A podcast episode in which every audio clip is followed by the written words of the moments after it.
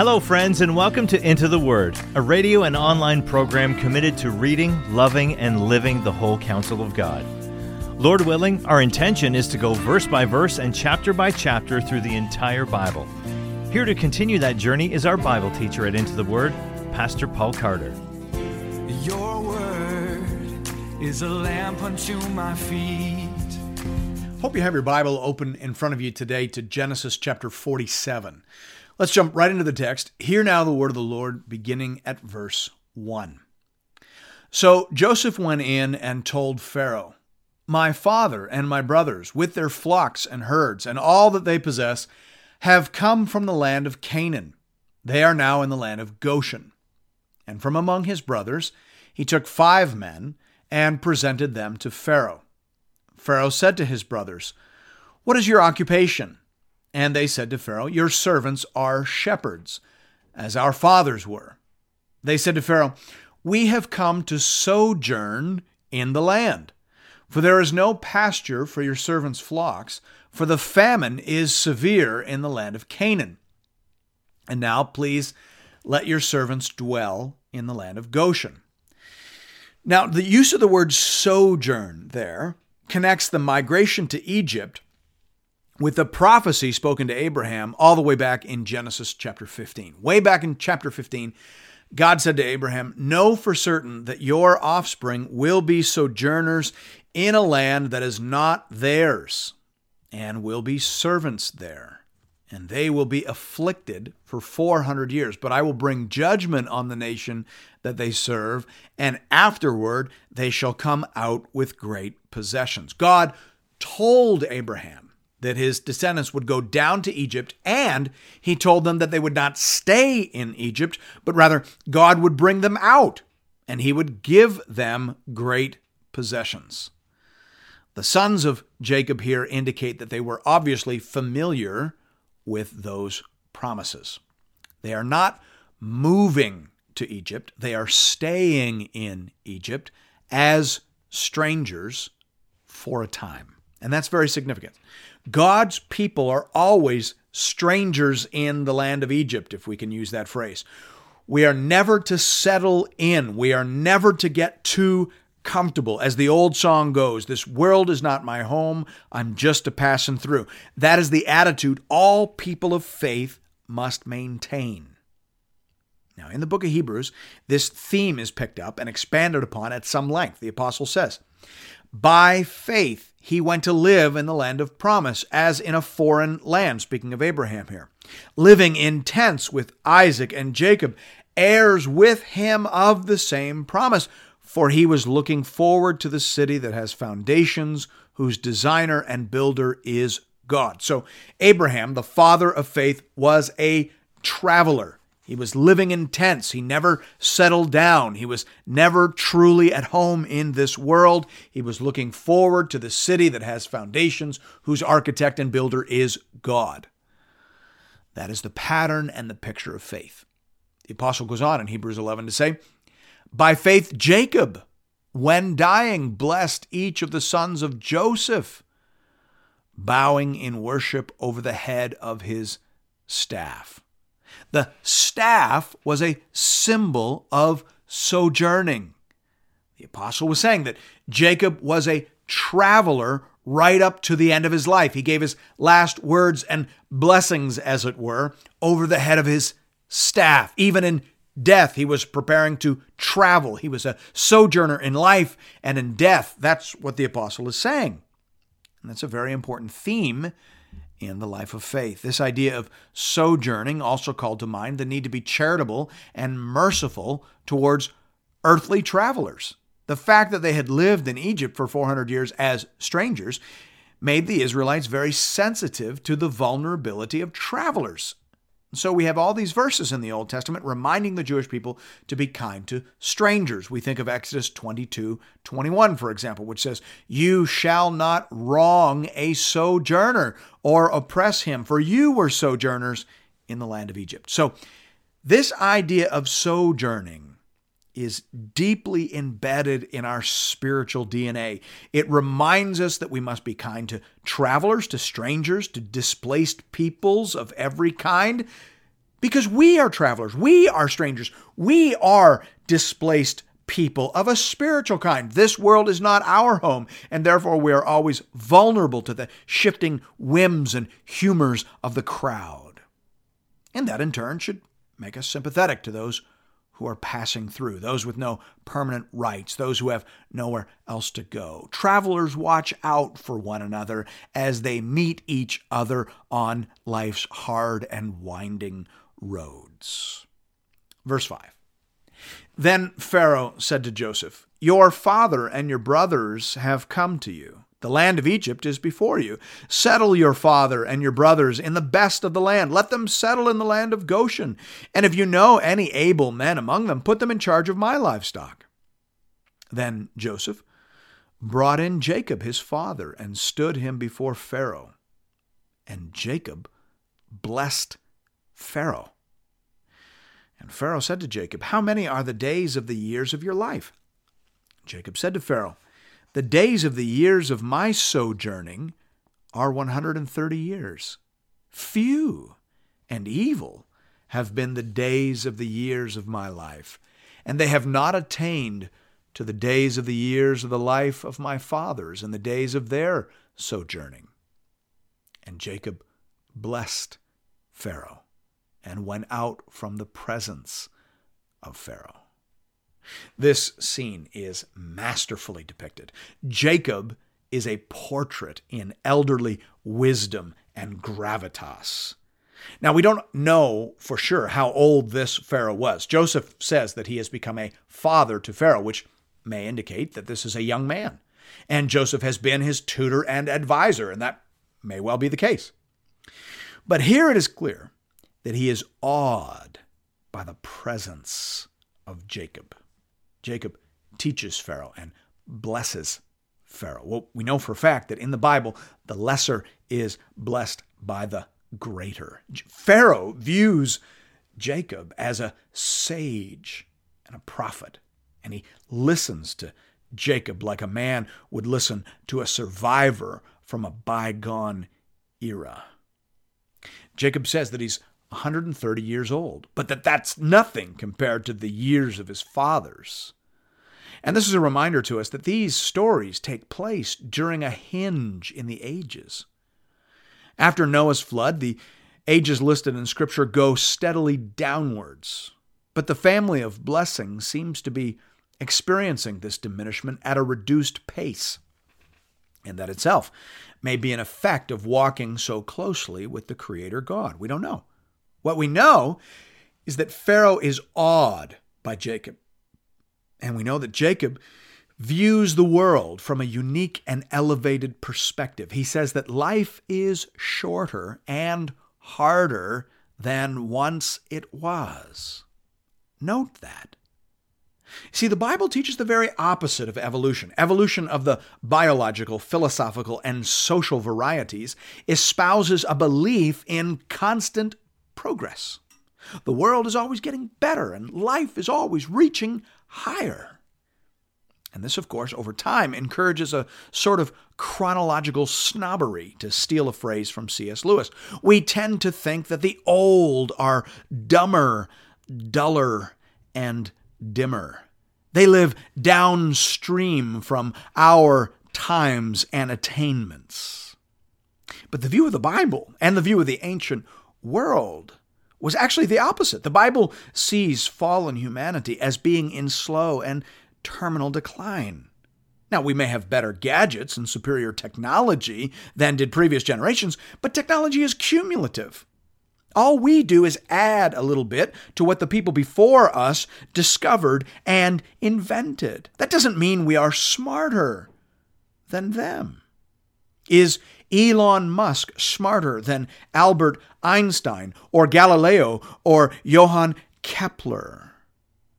Or is he simply standing on the shoulders of their achievements?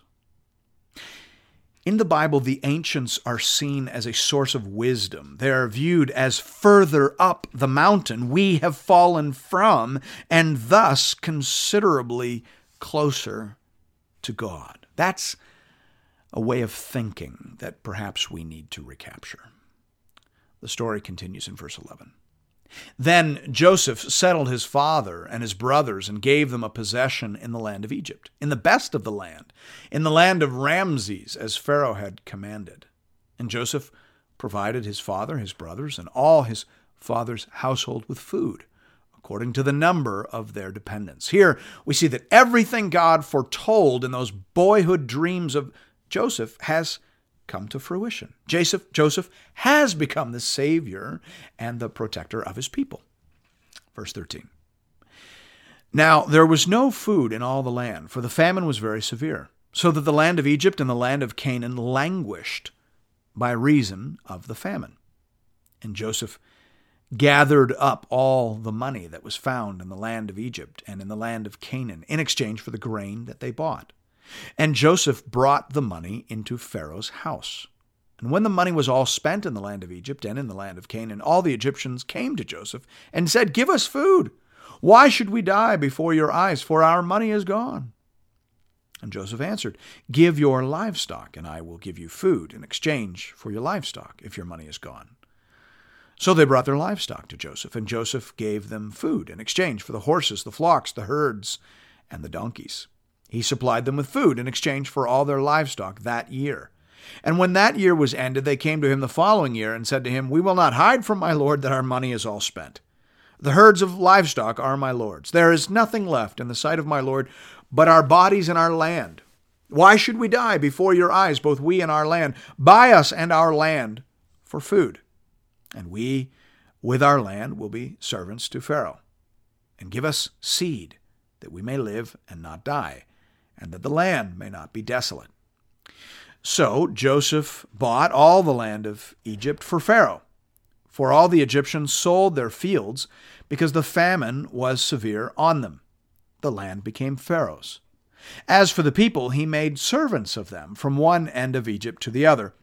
Only the land of the priests he did not buy, for the priests had a fixed allowance from Pharaoh and lived on the allowance that Pharaoh gave them. Therefore, they did not sell their land. Then Joseph said to the people, Behold, I have this day bought you and your land for Pharaoh. Now here is seed for you, and you shall sow the land, and at the harvests you shall give a fifth to Pharaoh, and four fifths shall be your own, as seed for the field, and as food for yourselves and your households, and as food for your little ones. And they said, You have saved our lives. May it please my Lord, we will be servants to Pharaoh. So Joseph made it a statute concerning the land of Egypt, and it stands to this day, that Pharaoh should have the fifth. The land of the priests alone did not become Pharaoh's. Now, concerning Joseph's economic policy, Derek Kidner says helpfully here, it was axiomatic in the ancient world that one paid one's way, so long as one had anything to part with, including, in the last resort, one's liberty. Israelite law accepted the principle while modifying it with the right of redemption.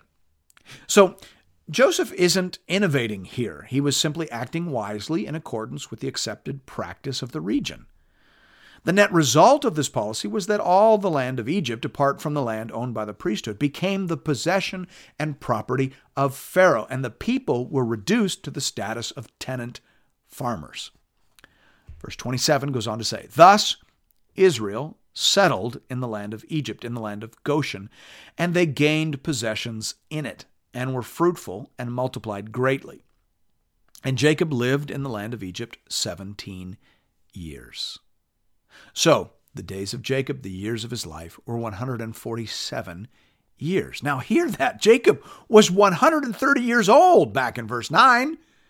Well, here in verse 28, he's 147 years old. Remember that the Bible skips a whole lot of mundane detail. We're getting the highlights and the condensed version of events.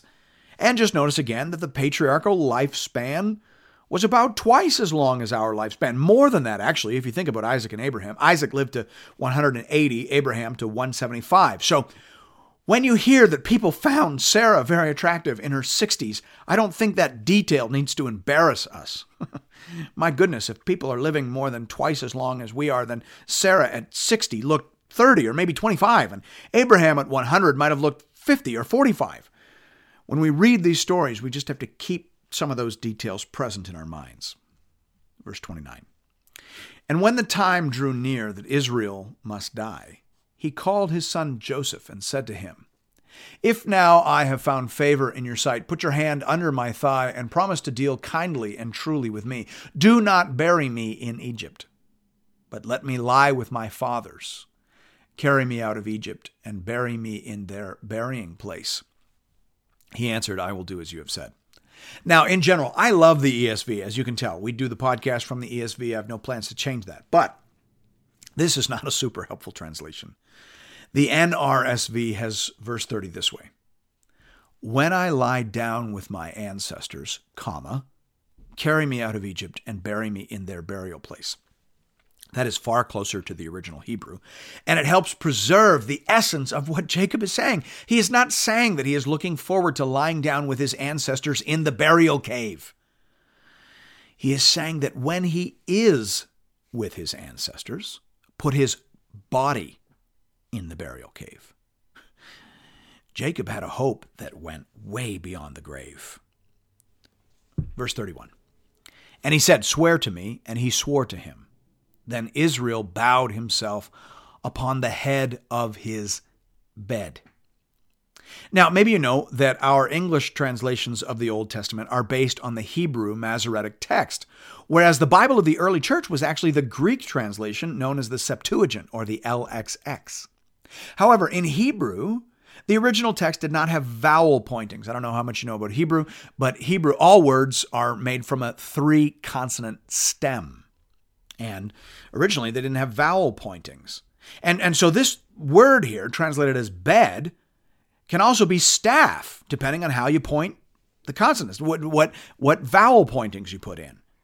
Which is why in the New Testament, when this scene is recalled, it has Jacob bowing over his staff, not his bed. You remember that? Hebrews 11 21 says, By faith, Jacob, when dying, blessed each of the sons of Joseph, bowing in worship over the head of his staff. So, which is it, bed or staff? Well, with all due respect to the incredible Bible scholars who produce our English versions, if I have to choose between a 20th or 21st century English scholar and a first century Hebrew speaking Torah reading apostle, I'm going with the apostle. I think the point is the one we made earlier. I think the apostles are picturing Jacob as a sojourner to the very end. For all of his 147 years, this man was a traveler. Thus, it is very appropriate that he speaks his final words, bowing in worship over the head of his staff. Thanks be to God. And thank you for listening to another episode of Into the Word. If you've appreciated the Into the Word ministry, I'd like to personally invite you to pay it forward by supporting a mission project that is very close to my heart. The Letha Daycare Outreach Project is a church based educational program designed to teach literacy, support low income families, and share the gospel of Jesus Christ with boys and girls in rural South Africa. I've seen this project with my own eyes. I have shaken the hands of parents whose families have been helped.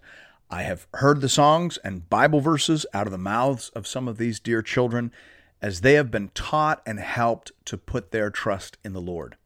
And nothing would be more gratifying to me than for you to show your appreciation for Into the Word by investing in these little ones. You can do that in one of two ways. You can give through the Into the Word app or by visiting the Into the Word website at intotheword.ca. Just click on the Give tab and you'll find giving options for both Canadian and American listeners. This is a registered project with ABWE Canada and ABWE USA. So tax receipts are available to all eligible donors. Just identify where you're listening from and click on the Fund button and select Letha Daycare Outreach. Thank you for considering this method of showing your support for the Into the Word program. And may God alone be glorified. Your word is a lamp unto my feet